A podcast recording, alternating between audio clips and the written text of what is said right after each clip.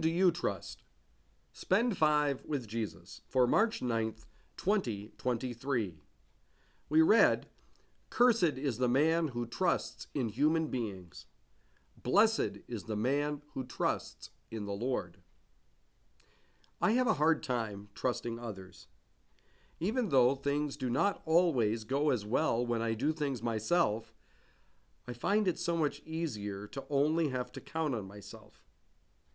This is not at all the best, especially in the spiritual life. Whom do you trust? The first reading puts before us a very clear choice. Do we trust in human beings or do we trust in God? It can be easy to trust in human beings because we can see them, hear them, interact with them. As for God, do we trust in God? Do we allow God the pride of place in our lives? Are we really able to place our whole heart and soul, mind and intellect into the hands of God and to do His will? Will we go wherever it is that God wishes us to go?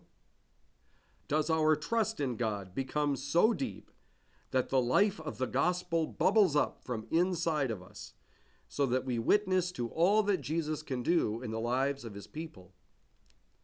Jeremiah the prophet in today's first reading hears the word of God, trusts in him, and tries to rally the people into the same trust.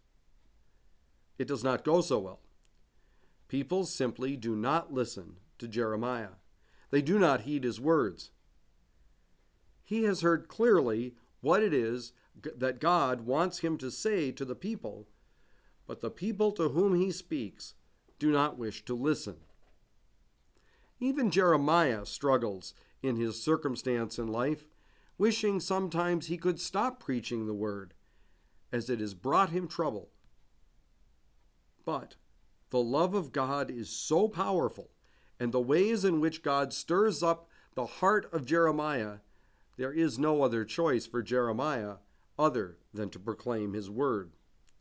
The season of Lent provides that perfect opportunity to ask God to help us to have more faith in Him.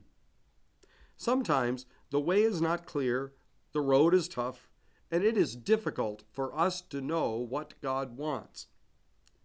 But if we find ourselves unwilling to trust in God, it is even harder. But when it is the case that we can look back over our lives, and in doing so, finding every reason to believe God and to rely on Him, then we too become like Jeremiah and find ourselves welling up with love of God and His grace to do the very things that deepen our relationship with God. All of this comes down to seeing the purpose of Lent. When we can believe that Jesus is the way, then at that time the choice is really no choice at all.